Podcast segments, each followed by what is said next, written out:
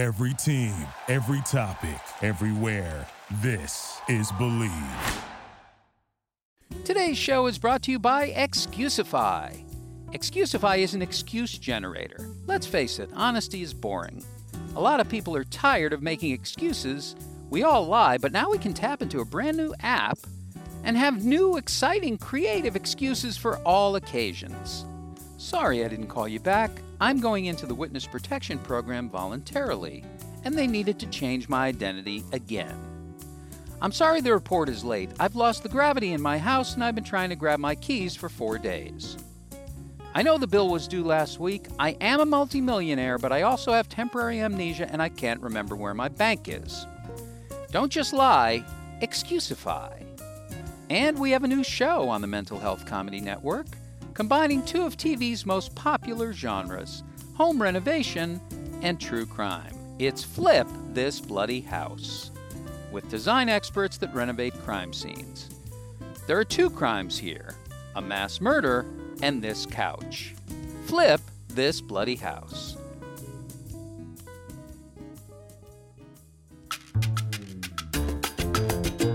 Good morning, good afternoon, and good evening, and welcome to the Mental Health Comedy Podcast. My name is Ed Crasnick. I'll be your co host. My partner, Jennifer Kolari, coming along shortly. And our special guest today, I'm so glad to have him, is an old friend, one of the best comics ever, winner of the San Francisco uh, stand up comedy competition, international comedy competition. Terrific guy in, in many ways, uh, and, and really one of the best satirists around. And we'll talk about the death of satire and when it's coming back. Uh, and that's Johnny Steele. Johnny will join us in just a minute.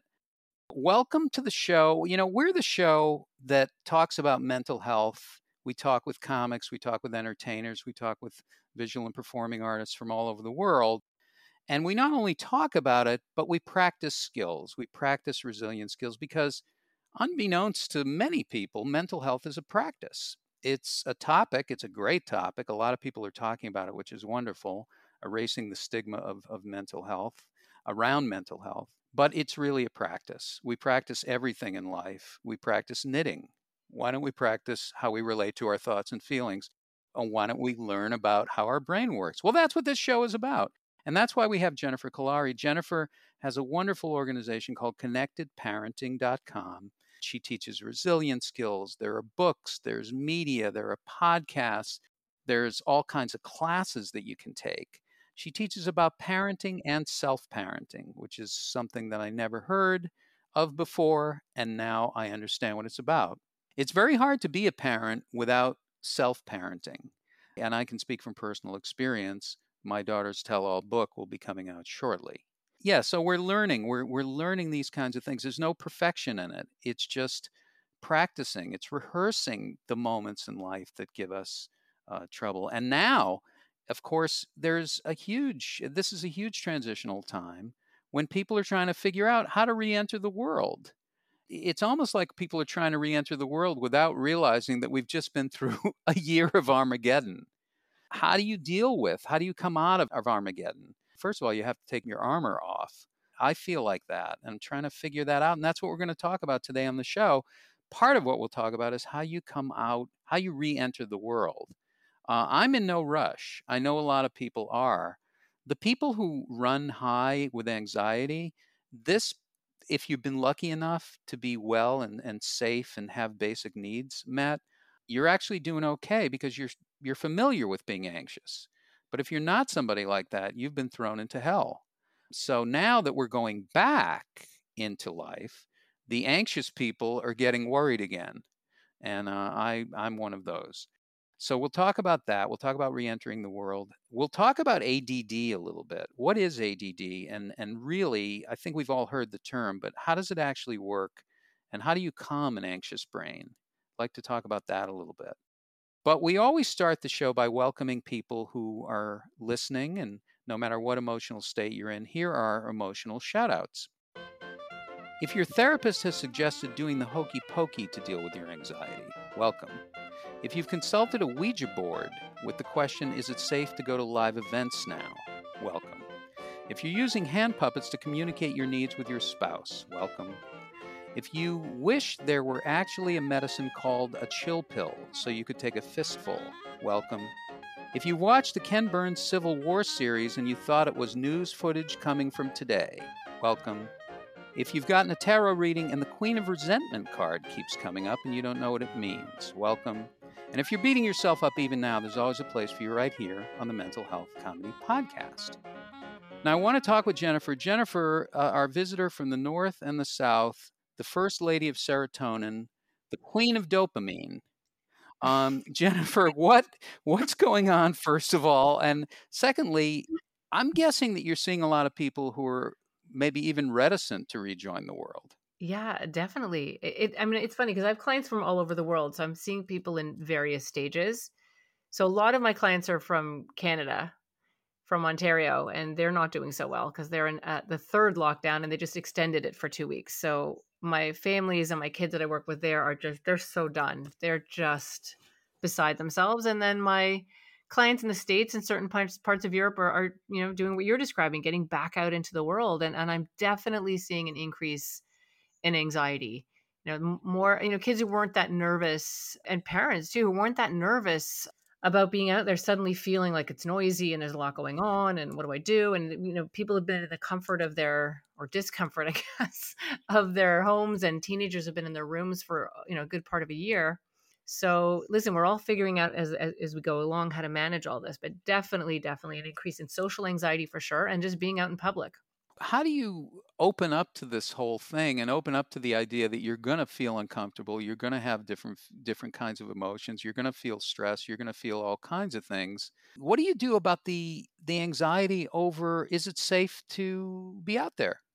Yeah you know it's a hard one because it's different for everyone like it, you know when families were in lockdown everyone had a different idea of what was safe eh, you know caused a lot of conflict the same is true for going back out into the world again. I mean, I think part of it is just two things. One is just normalizing it that everyone's experiencing this. You're not alone. Like we're all kind of figuring it out. And, I even noticed it when I was watching in the middle of the lockdown. I'd be watching TV or movies and I'd see people hugging or in a crowded room and I'd be like, oh, right. I don't even, just my brain just kind of identified that now as something kind of alarming. So it's sort of normalizing that it's it's the way the brain's trying to keep us safe you know the second part is just what you just said ed just recognizing that it's there honoring those feelings you know knowing that that's kind of normal and recognizing them first. You know one of the biggest things about having anxiety is to just you're not you are not your anxiety and you can observe your anxiety. And there are ways to get your frontal lobe back on so that you can regulate and manage your anxiety so you can get back out into the world and expect it to be a bit uncomfortable and weird and you can take it slow if you if you're lucky enough to take it slow and just kind of recognize you're not your anxiety is not a bad thing it's not out to get you. It's not this terrible thing it gets such a bad rap like you need anxiety if you don't have anxiety you're a mess like you, you won't show up to work you'll you'll scream at people like you need a healthy amount of anxiety to keep you safe and to help you manage in kind of a pro-social way and stay in harmony with people. When you feed it when you let it win it just doubles down on you not because it hates you and wants to ruin your life but it's just doing too good of a job saving you. And what is a quick way to actually get your frontal lobe back online? Like what what are things that you can do where you can actually say i'm going to stop working from a fight or flight perspective and I'm gonna I'm gonna shortcut that right now. I'm gonna do it in this moment, and it's something yeah. that I can do. Well, I think the easiest thing, and we've talked about this one before, but this one is one I use all the time. You literally put your hand on your heart, put your hand on your chest, breathe out, do like a kind of sigh out, like right, and then basically just say to yourself, "I feel this way because I care so much, and my anxiety cares so much about me." But I'm not actually in physical danger right now. I'm actually not in a life or death fight or flight moment. Even even just doing that puts you in the role of being the observer, makes you aware of how your body's responding and that might just be the the moment that you need and that that breath out is really important because everyone tells us to take a deep, deep breath in, right? But if you I don't know, somebody just jump scared you or you just saw something, you know, through the corner of your eye that alarmed you, the first thing you do is take a huge breath in, which actually sends a signal to the brain that you needed to collect a whole bunch of oxygen and perhaps run away. So the important thing is to do the opposite. take a little breath in and a big breath out, like a whew, like a big sigh, like you thought you lost your phone, but there it is, or you thought you know something terrible happened and, and it's okay. The body's response when you're suddenly okay is to take a big breath out. So the sigh breathing, the is actually really, really important. Yep. Which is in, in my family growing up, people sighed. You know, they were they were there could have been an Olympic Games of sighing, and we would have been gold medalists. I had an aunt who sighed. She came in sighing. She'd walk in the house and she would go, "Oh." Okay, well, there's two different kinds of sighing. Don't do that kind. Don't right. do the oh or the you That's know. Don't so do good. that kind of sighing. That's more like um. Oh, here we go again. Right? Yeah, that's yeah. that's the Crasnick Crisis that's, Center and gift shop. Yeah. That's not the kind of sighing I'm talking about. I'm talking about when I don't know, you're at the mall or something and you thought you lost your kid for a second, then you find them. Oh, that kind of sighing. Yeah. Okay, so more more of that kind of thing. And and also I think you know, if you're trying to again be, you know, what if you're trying to be physically close with people again? I mean, what if you're the kind of people who touches everybody? You know, and I'm not talking about somebody who should be locked up. I'm just talking about an ethnic person who likes to, you know, communicate that way. I went to hug somebody the other day and they gave me the Heisman Trophy football pose, which I don't appreciate, but which is very uh, classic. It's a classic pose. At any rate, I'm just looking for a way to get that joke in. No, but that but that could happen. Let's bring on our guest because this gentleman, no stranger to anxiety, by the way, but also one of the most creative people I've ever met, constantly creative, winner of the San Francisco International Comedy Competition, and an actor, a writer, a creator, a musician, all of these things. Johnny Steele. Johnny, first of all, have we lessened your anxiety or have we increased it? I, I uh, slightly increased it because now there's so much more to remember. See, that's my problem. It's like oh, I'm actually scribbling notes, and I could see the little thing on the on the uh, you know this volume thing on my uh, computer going up, and I'm like, oh my god, I'm ruining the podcast because I'm scribbling notes. Yeah. And maybe I should try a different pen because of making too much noise and the, someone's life is going to be saved out there but they're listening and they're like this woman jennifer has such a great i can't hear this oh, pencil scratching. And then they hang themselves and then i'm responsible and i don't know how that happened. I'm just trying to be a good student. Yeah they hang themselves and you're you're a seismologist. So you were a radio host on live 105 for, for a long time. I mean you've done tv you've done radio you've done all kinds of things and you've been in this insane comedy business for a very long time. But the mental health of a comedian, of what goes through your mind and how you take care of yourself in a club setting, in a performance area. What have you learned about that and how do you how have you managed that over the years because you're one of the best you're one of the best performers, you know, I've seen, but I know it hasn't been an easy thing. Well, you know, I was in the San Francisco comedy competition a couple of times before I won the comedy competition and I sort of learned what things made me nervous and what to avoid and watching other comics. If they had a joke that appeared similar to one i was i would freak out.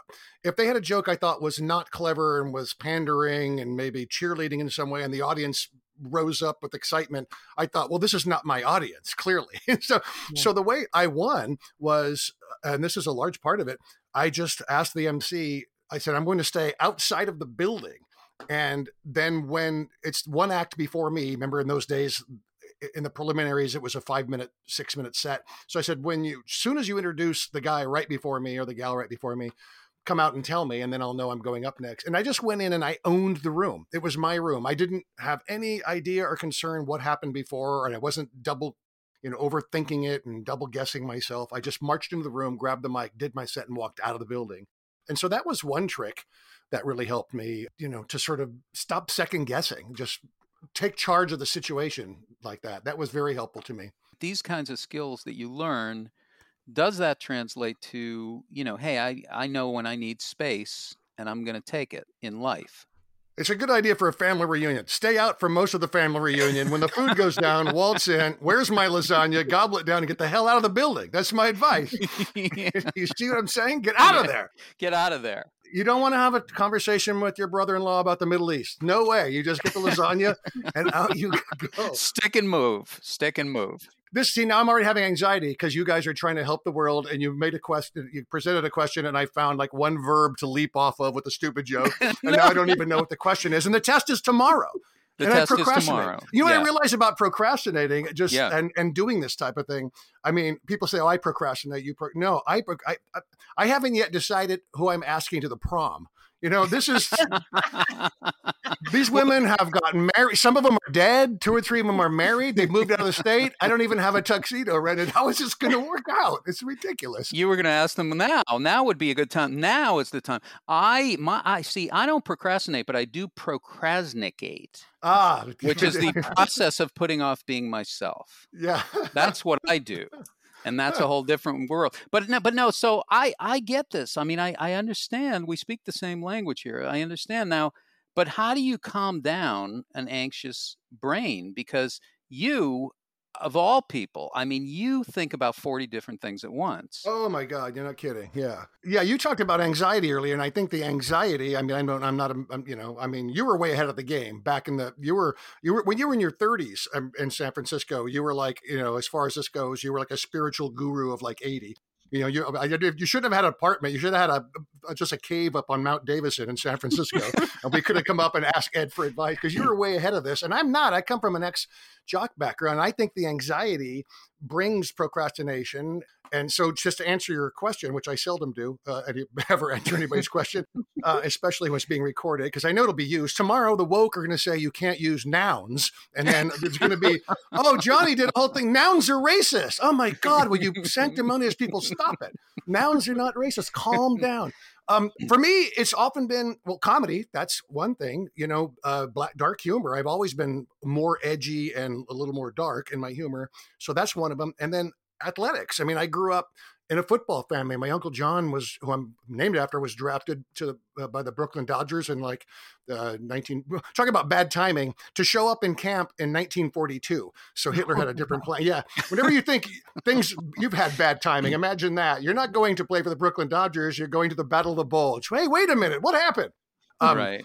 So, so I come from my dad is, uh, you know, in the my high school Hall of Fame, three years undefeated in the backfield, and he played with a guy that went to the pros and all that sort of stuff. So, you know, and we can talk about this, uh, you know, if, if you like, but you know, it's been a really couple crappy couple two three years for me, and there were just times in the middle of winter when we went to that shutdown when my wife and I had split up, and all of my comedy gigs for like a year and a half were canceled, mm-hmm. and it was you know ten days before Christmas, and I just kept jogging shorts and shoes by the front door. This is absolutely true.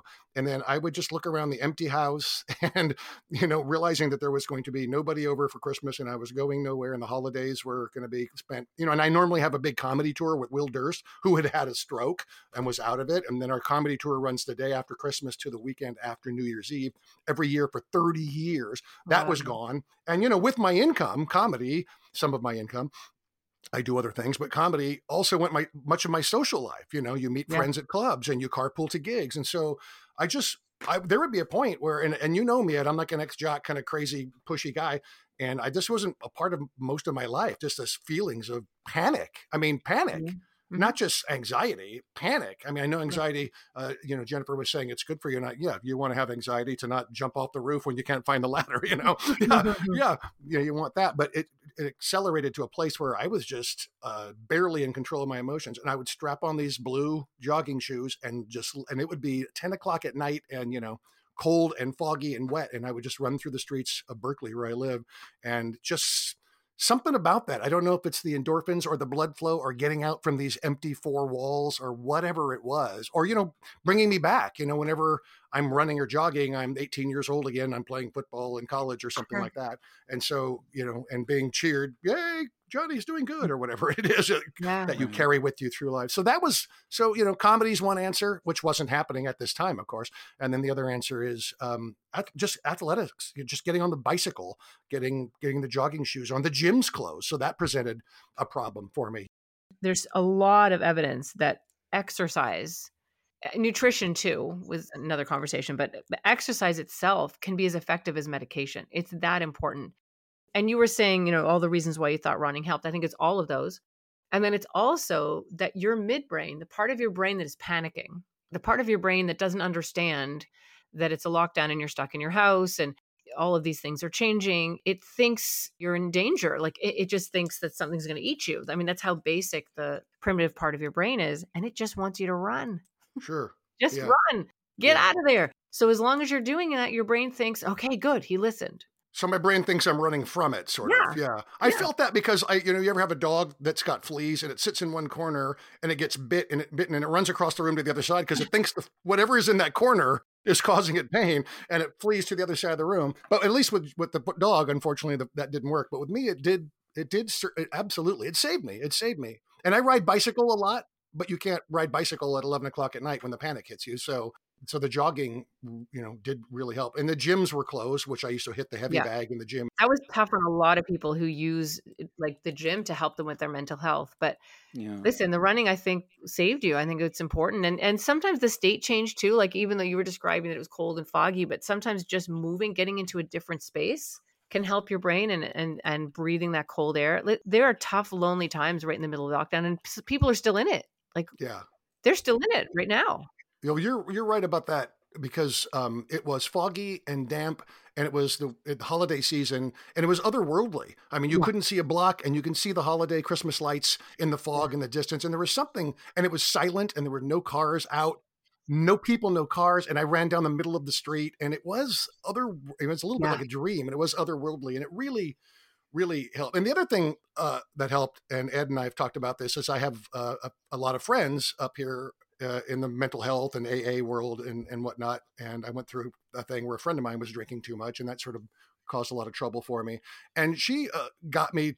She said, "Well, what are the things that have happened in the last, you know, two and a half years of your her- your life?" And I just told her, you know, I lost my mom, I lost my dog, my house caught fire on stage at a private corporate gig. I ripped my bicep off my arm in front of Oh 150 my people. Yeah. It took, yeah, it took you know. 10 weeks in a sling, three Oh. months of recovery. And in the middle of that, we were living in, a, in a, the building that was being remodeled. And as soon as the remodel was done, the pandemic hit. And then my wife and I started having troubles. I mean, when your wife says, here's a, here's a question you never ask your wife. When she says, I think I need a little space, uh, and I, you don't ever want to ask how much. And then when she says Portugal, you mean, oh, you mean like the Atlantic Ocean and Oh. continental North America. That's about, that's a lot of space. That you It's a lot of space. That's Yeah. a big space. Right. Well, and so, yeah. and so I so my friend end of the story is my friend uh, who had knows and um, uh, Susan Williams. She said, you know, you've you've you've suffered trauma, and Yeah. coming from a background of like being you know blue collar town jock guy, I didn't allow myself, and I still have trouble. You know, I always thought that Mhm. trauma was you know people who live through war, or people who suffer you know horrible crime, or people have to sit through a live performance Mhm. of Cats. You know, I don't know. There's no kind of trauma like that. Yeah, it's difficult. midnight and the turn it off, turn it off. Um, and so I, I didn't, and I still barely allow myself to understand that when you, you know, there's always that thing you hear, which sometimes helps and doesn't. Somewhere someone is suffering much worse, and so like that's supposed to sometimes make you feel like, oh well, heck, I guess this isn't so bad. Well, But, you sometimes it know- does the opposite, and it makes Yeah. you feel like, oh, well, who am I to to be in this pain and struggling? It makes things a hundred times worse. And trauma is that that does sound like trauma to me. And trauma lives in the body. It can be earth shattering. Yeah, well, she gave me, you know, a bunch of symptoms. Like, yep, yep, can't sleep, yep, nightmares, Mhm. yep, um, you know, uh, anxiety about little tiny things that you can't Mhm. seem to push away. You know, I wonder if I tighten. I mean, it's just crazy. I wonder if I tighten those lug nuts enough at that flat tire. You know. I'm going to veer off the road and kill everyone. You know, it's just.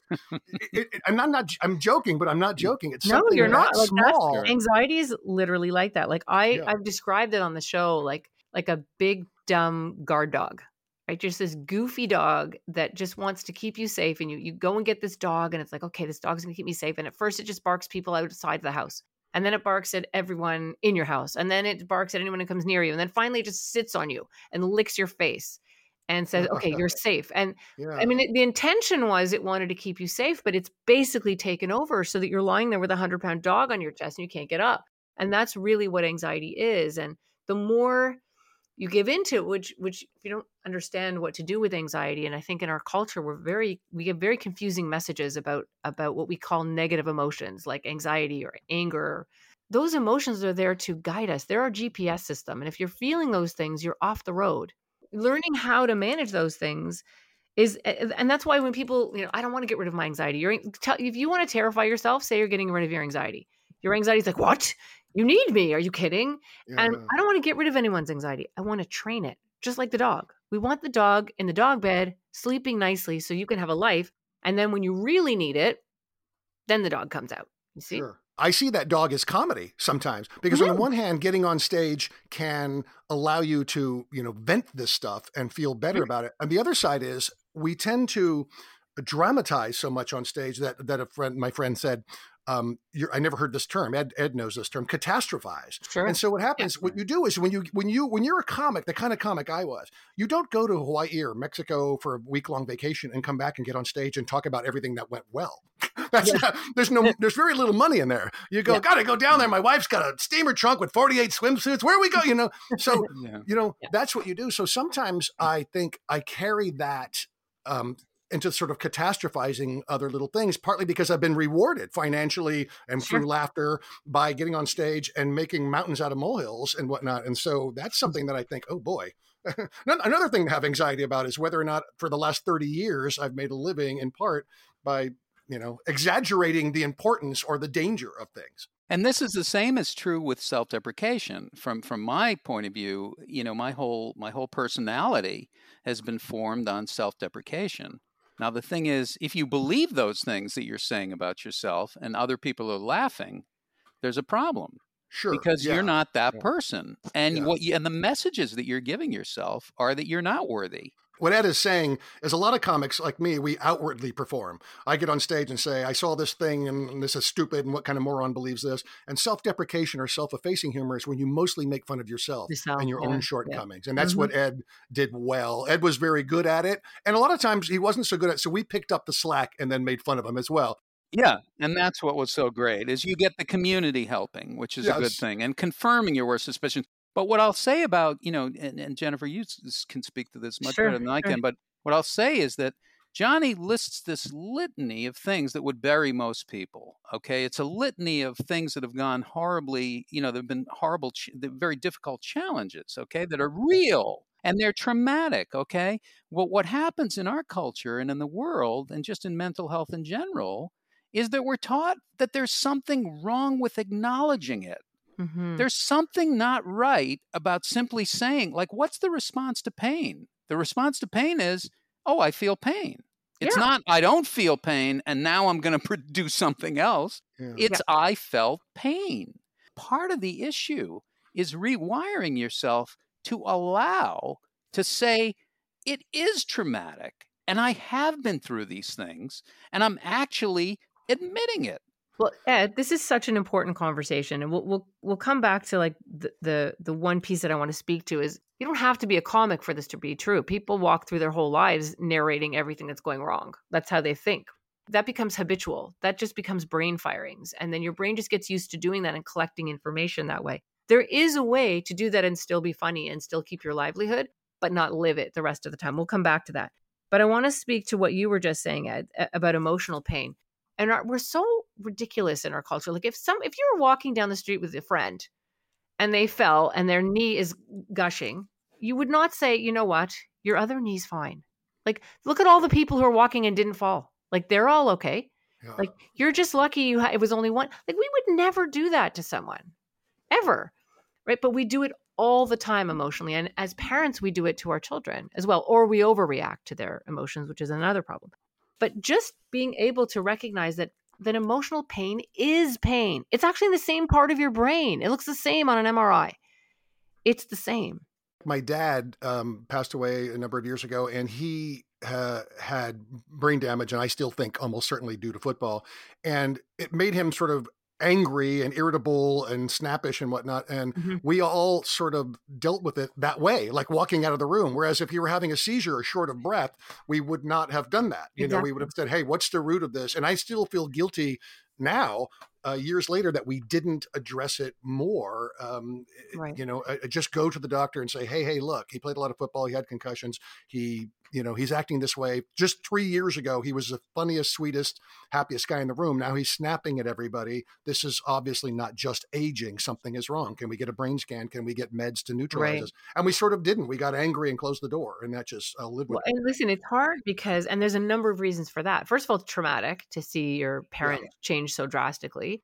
And in some ways, it is easier to believe they're just being a jerk than you're losing them and you're they're losing the essence of who they are. This happens a lot if you have parents who are suffering from dementia, especially early stages of dementia. And because we don't have good conversations about mental health. We really don't. Having the conversation about what what do negative emotions really mean? What are they doing for you? What was happening there? It starts with ourselves. So if we go back to, you know, the idea of neurons that fire together wire together. And so that when you get into these thinking patterns, that becomes a habit, just like biting your nails. The good news is you can rewire your brain. You don't lose the old wiring, so you can still be funny as hell on stage. You can still separate in your brain all the things that you're collecting from your trip to Mexico that are funny, and at the same time be really grateful and be really happy and say, That's my job.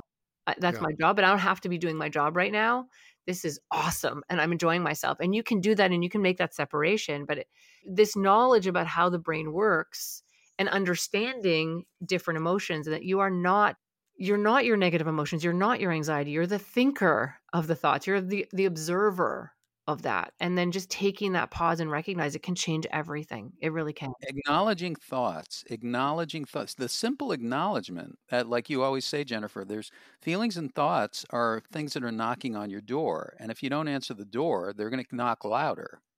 Yeah. And they're going to keep coming and they're going to gain an intensity and then they're going to spin and then you're not going to be able to recognize what's what's a thought and what's a feeling and which came first and where does it come from. Think about this where thoughts go energy flows. Okay, think about that. You really want to be thinking from moment to moment what am I thinking about? What am I focused on? What am I ranting about in my head? What am I ranting about to my friends? What am I spending my energy thinking about? And your thoughts can change. You can choose to think something else, you can choose to think something neutral. And that doesn't mean sticking your head in the sand and being no. the power of positive thinking. It just means acknowledging that there are thoughts going on mm-hmm. and that you can reach for better thoughts. You can read, you know, this has been going on for thousands of years. I always bring up Marcus Aurelius and Mark, as I call him, Mark. and I used to call him up and I'd say, Mark, what's going on? And he'd say, Oh, it's one of those days because the happiness of your life depends on the quality of your thoughts. Yeah. And I said, I don't know what you're talking about. You're bothering me. You're an assassin. You'll be killed. There's no question. It's not a philosophy, it's not a high mindedness. It simply is taking all the energy that you use because you are using that energy to yeah. think the worst. Yeah. And that's energy. That's you, you're actually doing that. Yeah. If you have time to do all the worrying, you have time to not do it. It's that simple. First, go into the emotion. Let yourself feel it. Just acknowledge that it's there, sit in it a little bit. Don't run from it. We run from it. We buy things and smoke things and drink things and we try everything in our power to not feel but it just chases you. It'll always catch you. You can't run from it. So sit there and turn around and face it and feel it and honor that you're feeling it. Accept that you're feeling it. See it as information because that's what it is. After a few minutes, you'll literally alchemize it. You will metabolize it. It will go away once it thinks you're listening. And this is not a one time thing. This, this is a practice, as Ed says but the more you do that then as you feel that that the intensity of that emotion leaving you then you take control of your thoughts and you think about something else. You think about something neutral you think about how what's out your window you think about you know the picture on the wall that you're glad you picked. It doesn't really matter it's irrelevant. Just think about something else. And when your brain grabs you and tries to get you back repeat. And eventually you will rewire. And using your imagination we, we talk about this a lot too that imagination is the most powerful tool that you have for mental health. You can imagine what you want mm-hmm. life to be, and you imagine it, and you imagine it, and then you feel it. Yeah. It sounds like an acting exercise, but really, we're acting all the time anyway. You're acting as if things are catastrophic, you know, as if certain things that aren't catastrophic are catastrophic. Yeah, sure. Yeah. And that's an act. You're acting it. So act it the other way. You can turn your, you know, Jennifer always says uh, that comedians have Ferrari brain. It's they a do. fast brain that's associative, hard to control. And it's, yeah. it's hard to control, but you can change the direction of the brain. It mm-hmm. can be fast in the other direction, which is what, a, you know, what's the best thought? What's the highest quality thought? What can we do with this? And it can work in, in either direction. But the first thing is, what's going on with me right now? That's a good question to ask. What am I feeling? Ed, you mentioned using your, I think you said creativity and whatnot. And there was a comic years ago, Michael Boats Johnson. Remember him? I do. And, uh, yeah. And he talked about how if you have some uh, stress before a show, imagine that you've just jumped into like a lake and there's moss on you, and then wipe your arms from your shoulders to your wrists down and imagine that you're wiping away, but it's stress. It's all this, this stuff that. that you don't want. And, and then the trick was, and Jennifer was talking about this, I think earlier, take a breath and then exhale as you wipe this stuff off. And of course, at the time he told me I'm like a 28 year old guy who's windsurfing, doing flips under the Golden Gate Bridge in a storm, going, Who needs this stupid crap, man? And then, like, here I am 30 years later going, Okay, take a deep breath, wipe the moss off myself. And, you know, um, talk about get the, the, the anxiety and that you have to sort of embrace it to some degree, but not let it overpower you. I visualize that it's an opponent, whether it's on a football field or wherever it might be. And I just sort of take the palms of my hands and chuck it away, just yeah. physically. You know, yeah. as my football coach used to say, this will tell you how old I am, right? He'd, he'd say, Give it to him in the brisket, son. right under the shoulder pads, in the brisket. Mm, you know, delevitate them, take away their leverage in the brisket, pop. But but if I can visualize these little things, like visualize, you know, yeah. um, when I had a lot of bad stuff happen, another friend said, "Come up with some visualization to knock that stuff out of your vision." I yeah. said, and it came up with the idea that I used to snowboard quite a bit, and it said, you know, how about a snowplow going down the road and all this crap is in the road. It's not snow, it's crap. And it's just you're the last breaths of your dog. It's you're tearing your arm off, whatever it is, tearing your arm off on stage and have this plow go down the road and just blowing all this yep. stuff off. And you're following it 20 feet behind jogging or driving your bike or your car or whatever. And the road is now clear. Visualize. And I thought even at this age, you know, and I should be more enlightened. That's a bunch of crap. It's a guy named Dave Martin, a musician up here who's just a wonderful musician. And we were talking in a parking lot after my dog died. And he said, Boy, you really look down. I mean, yeah, I had my dog 15 years. I just put him down a few days ago. And he came up with that idea. And I tell you, I just Brilliant. practiced it. I practiced it every time the anxiety came over, either in the brisket, like my coach in college, or Dave mm. just blowing it off, blowing it out of the way, visualizing it mechanically or physically being Brilliant. blown away. That is rewiring. Every time you do that, you are building new neural pathways in your brain. The neuroscience behind this is solid. What you have to understand about the midbrain, like the, the frontal lobe is the part that rationalizes and inhibits and organizes and prioritizes and all of that stuff. And it's it's sort of like if, if you're parenting yourself, that's the parent part of your brain. The midbrain's job is to freak out. Not now. In a minute, I want that whole cake. Like run like it that's the part of your brain that just panics. And so the frontal lobe's job is to regulate that to inhibit it to to mediate it. And so when you're imagining the snowplow or whacking it out of your head like a baseball bat or whatever the strategy is your midbrain is so basic it doesn't care what's going on. It just wants you to take an action. Just do something. Because mm, to mm. that part of your brain there's a tiger standing in front of you that's about sure. to leap at you and you're standing there like an idiot not doing anything about it so when you use your imagination, and that part of your brain can't tell if you're dreaming it, imagining it, eh, if it's happening to you, or if it's a memory, it's all the same to that part of the brain. Only hmm. the frontal lobe can tell the difference. So when you imagine that snowplow, your midbrain goes, oh, good. And off you go.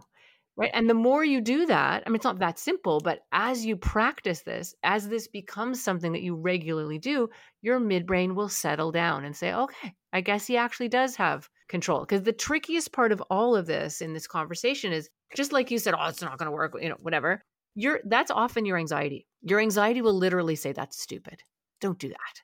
What a stupid technique. I think that little thing's going to work. Eh, that's the voice. You need to know, you need to learn to recognize that voice. That's your anxiety saying, Are you kidding me? Don't do those strategies. You need me. Are you nuts?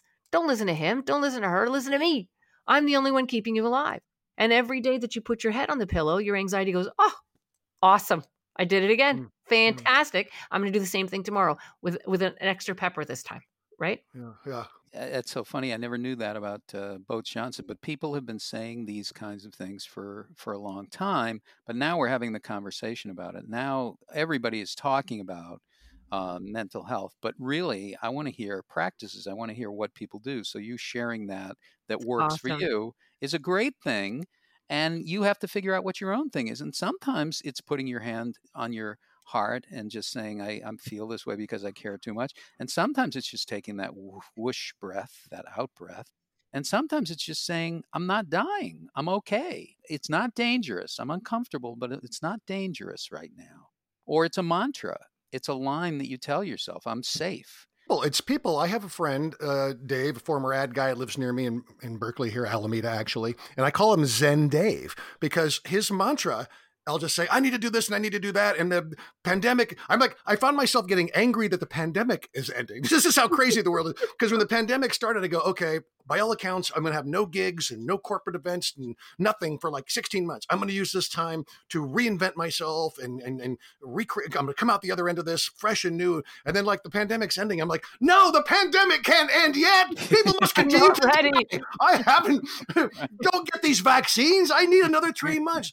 And my friend Dave is just like, hey, this is his philosophy. Hey, let's just chill and see what happens. That's what he says all the time. Let's that. just chill. And I'll say things like, he'll say, what's bothering you? And I'll say, you know, I've turned like an age which is now like 20 years over the age that you're thrown out of Hollywood. You know, I used to call Los Angeles like the Logan's Run city capital. You know, remember yeah. that movie Logan's Run where people 30 over 30 yeah. were hunted down and killed. Get him, he's a runner. I'm only 29. Screw it, kill him. Um, and, um, and so Dave, so I, I, said, what, you know, I said, well, I had I had the most powerful management in LA. I had William Morris, Brillstein Grey, Gersh. I had a development deal with Brandon Tartikoff of NBC to take me to lunch. I had an, uh, a project that was an option at Comedy Central, and here I am, you know, at this age with all my gigs gone and sitting here. And he's like, he's like, you know, dude, for 30 years, you've made your life, your living, either an incredible amount of money from stand up by Bay Area standards, not by LA standards, but or you've supplemented your income. You've done radio and TV shows. You've hung out with David Bowie. You've hung out with you know celebrities and You've written for famous people, bicycled regularly with Robin Williams. How can this be a failure?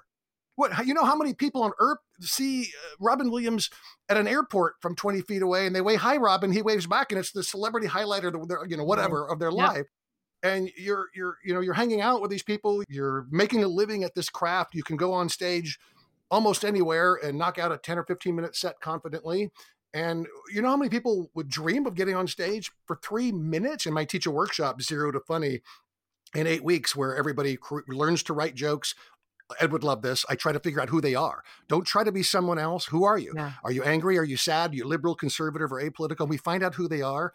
And then at the end, they're thrilled to do two and a half minutes in front of, you know, 25 friends and family.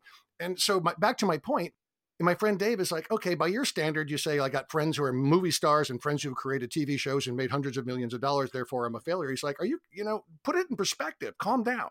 So sometimes people, there are, uh, uh I don't know if Ed ever read this book. Steve Allen had a book many years ago, how to be, how to be funny or how to write funny or how to be funny. Mm-hmm, mm-hmm. And in the book, the thing I took most from that book is he said, there are people who you will bounce your humor off of and they will kill it and there are other people mm. that will howl at everything you say. You've you've hooked up with these people. And so i think spiritually i know it's a word i haven't used a lot in my life but emotionally spiritually however you want to use it there are people who actually lower your blood pressure blood pressure and, and calm you down. Yes. And you know my friend dave is i have other friends who do that to a certain degree but dave is that guy we love zen dave well, we yeah. love Zen Dave, and Zen Dave is going to have his own network. Zen Dave, Zen Dave is going to have a whole world. No, but that, but that, you need people like that in in life. And you know what? And, what he's modeling is letting go, which which which you'll hear over and over again in a zillion different messages if you pay attention.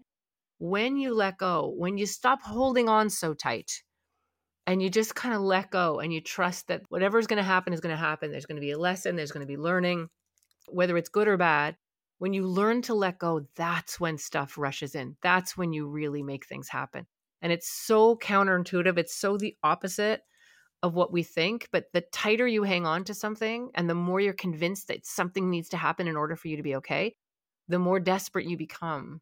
Sure. Right? And and what Dave was showing is look what you already have. That and that's what we're talking about by t- your direction of your thoughts. Do you want to wake up and think all the things you don't have and focus on what you don't want, are you going to wake up in the morning and focus on all the things you do have and all the things that you have already and all the things that you're going to get because you're already on that path? Ed is like that. Ed Ed has a great thing about acknowledge those little things. And Ed, yeah. I have been doing it since you talked about it. I mean, I was a guy who used to like to stay out till three in the morning doing comedy, eating sliced pizza, chasing waitresses, whatever I did when I was 20 some years old, and didn't want to go home and go to bed. And now it's to the point where like, mm, I got that Bill Bryson book awaiting me in bed and my big comfy bed. And I could lay there and not think about anything but read this book and lay in this incredibly comfy bed. And I acknowledge it's strange that I would be thinking about Ed as I get into the bed at night Well, yeah, that's a whole other conversation. To each his own. Sexually, Sure. to each his own. I'm just Sure. saying. Sure. You know, I don't want to roll over and see Ed in his underwear at 3 a.m. But No, you, no one does apparently. but I, no, I will- I will yeah. take his helpful philosophies. But I do that. I do that when I sit down at night and I've made myself a little snack and I go, "This is." I know this is crazy, but this is a giant, big, beautiful salad. I'm mostly a vegetarian guy. Giant, big, beautiful salad. I'm going to watch this show or ball game or whatever it is, and I just I do take a moment of thanks. That alone is the greatest thing you can do for your mental health, honestly. And I know it sounds corny. And for people really struggling, your brain will not want you to do that. It's going to go, don't look at the good things. First of all, there aren't any. And second of all, if you do, you're going to lose them. So don't do that. But fight back.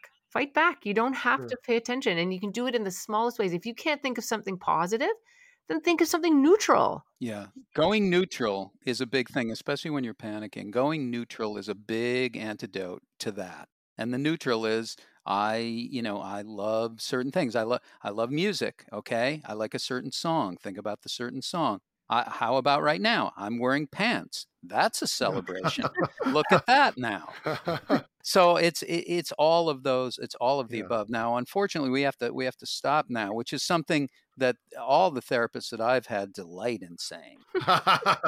But I'm not delighting in it. Ed, our time is up. I've only been here eight Yeah. minutes. Well, We have to stop now coasters in their offices, which I don't appreciate. Or did I get a check from you? That's my other favorite one. In, in the middle of a com, in the middle of a sentence. So anyway, you felt this way about your mom. Did I get a check from you last week? And I'm like, uh, I, I I don't know, but I don't. It doesn't feel good to hear it. Um, I had a guy order a pizza once during a session, Oh but my that's a whole different story. That's my Oh my fault. God. That's not his fault.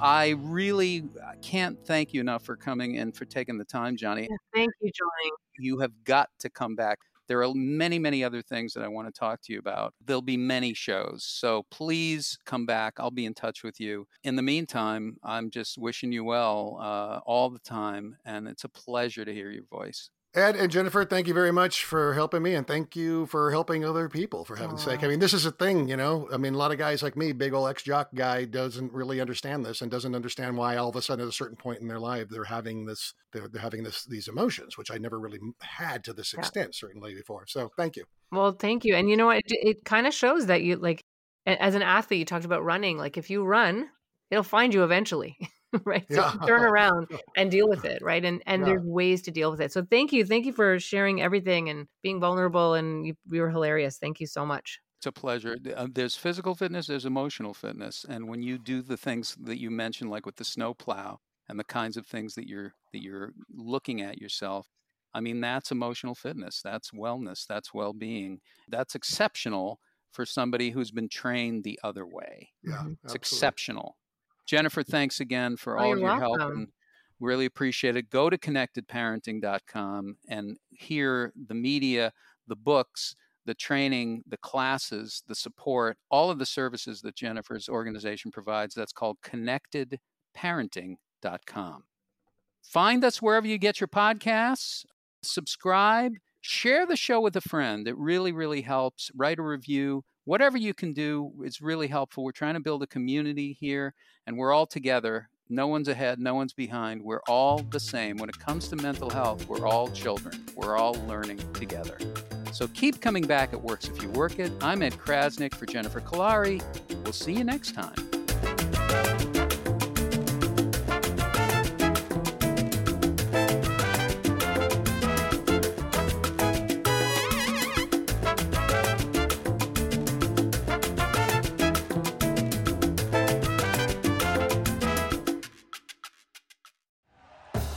Thank you for listening to Bleav. You can show support to your host by subscribing to the show and giving us a five star rating on your preferred platform. Check us out at Bleav.com and search for B L E A V on YouTube.